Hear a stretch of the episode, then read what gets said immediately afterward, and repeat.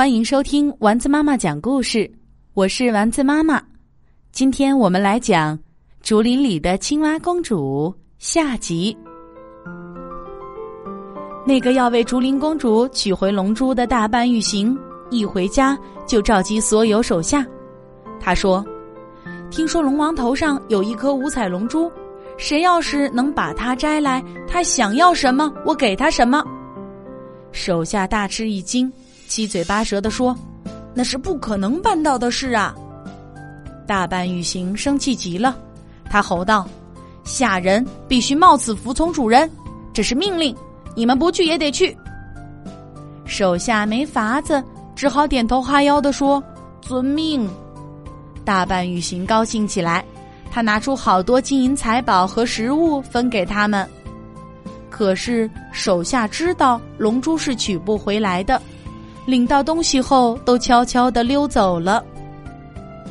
大半玉行耐心的等手下的人取回龙珠，并着手筹备与竹林公主的婚礼。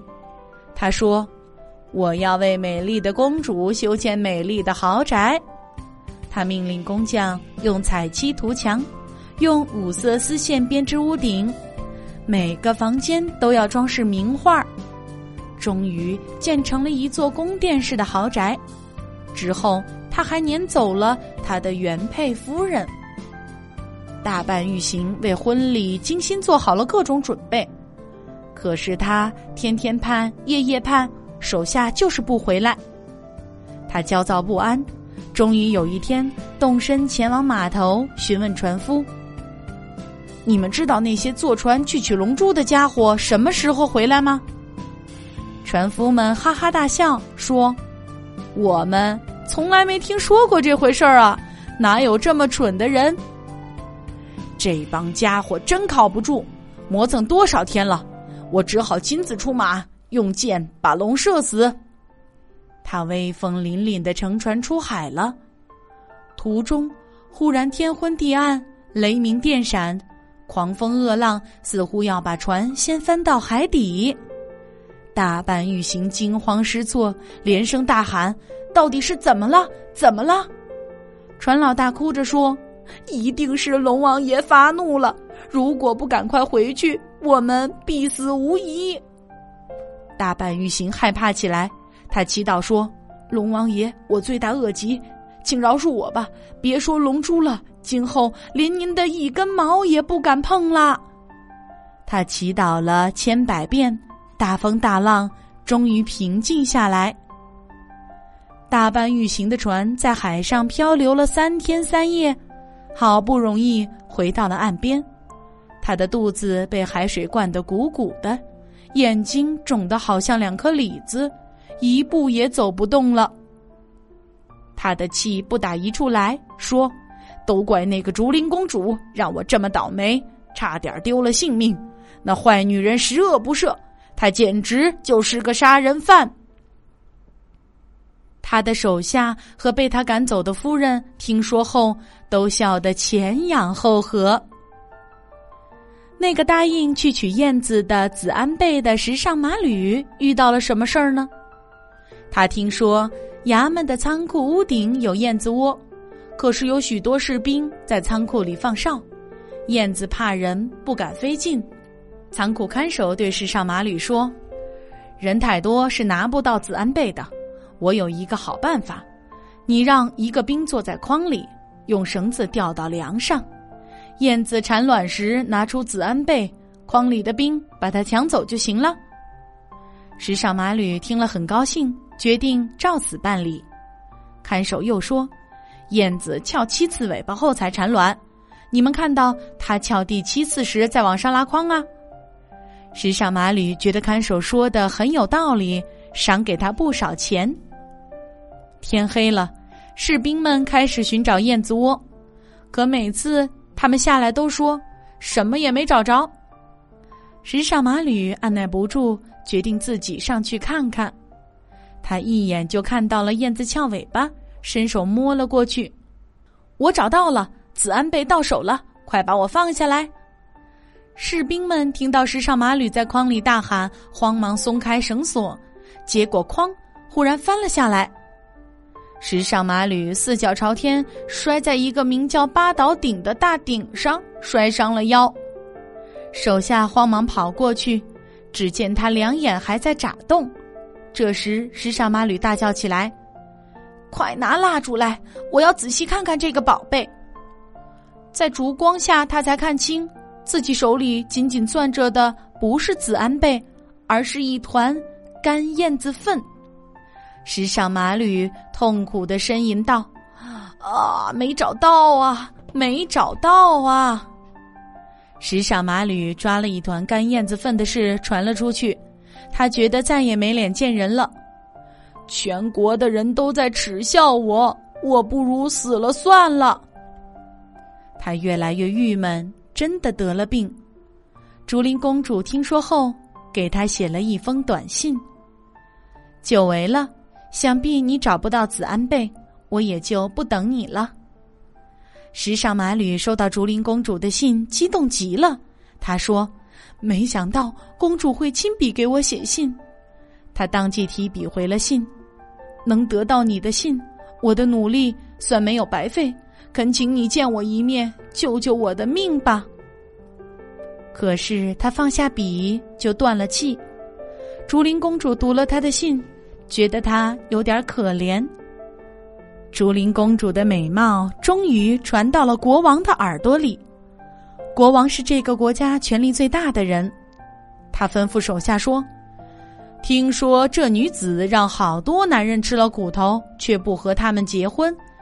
你们去看看她到底有多漂亮。”可是竹林公主闭门不见国王派来的人。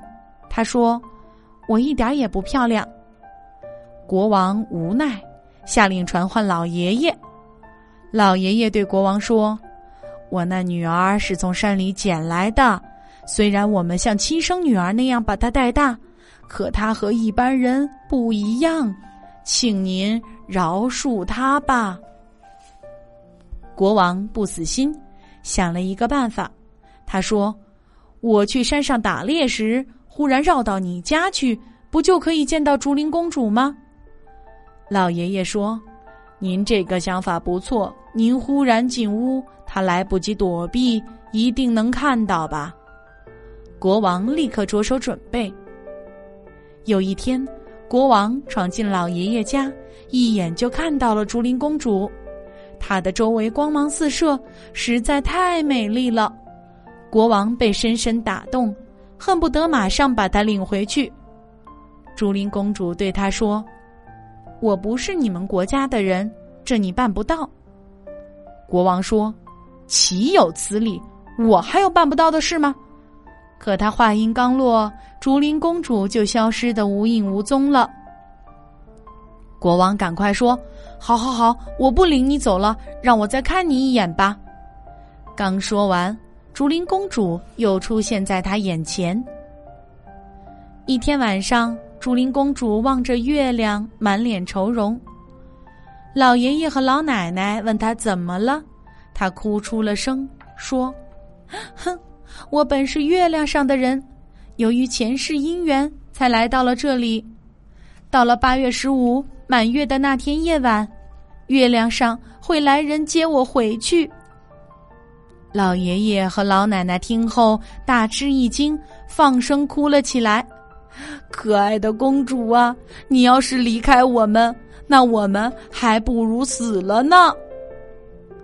国王听说了这件事，命令两千多名士兵前往老爷爷家保护竹林公主。老奶奶拉着公主躲进仓库，但公主还是向老爷爷和老奶奶道别。她说：“对不起，我还没报答您二位的恩情就要走了。”虽然月宫里的人长生不老、青春永在，但是我不想回去。不过这都是命里注定的。说完，公主又抽泣起来。到了午夜，老爷爷家周围忽然发出耀眼的光芒，好似天上有十个圆圆的明月，照得人身上的汗毛孔都清晰可见。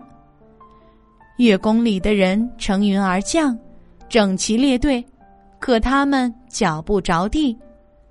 奇怪的是，目睹了这一情景的士兵都丧失了斗志，再也无心动武。竹林公主藏身的仓库门被一种神秘的力量打开了。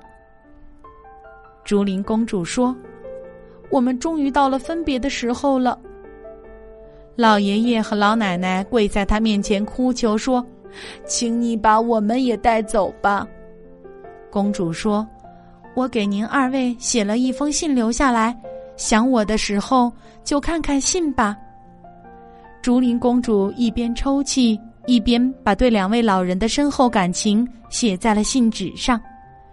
月宫来的人催促她说：“时候不早了，您快点吧。”公主说：“你们不要这么无情，请再等一会儿。”他仍然从容不迫的写信。他给国王也写了一封信，并随信附上长生不老药。然后。他也吞下长生不老药，穿上了月宫雨衣，瞬时他忘却了人世间的一切烦恼。竹林公主已经不知道什么是悲伤，什么是留恋了。她乘上月宫来迎接她的车，飞上了天。国王收到公主的信和长生不老药后，连声叹息道：“既然再也见不到竹林公主。”我吃长生不老药有什么用呢？他爬到离月亮最近的一座山上，烧掉了信和药。后来，那座山被人们称为不死山。由于发音接近，山名逐渐演变成富士山。直到现在，富士山山顶仍然冒着白烟，直上云霄，飞向。月宫。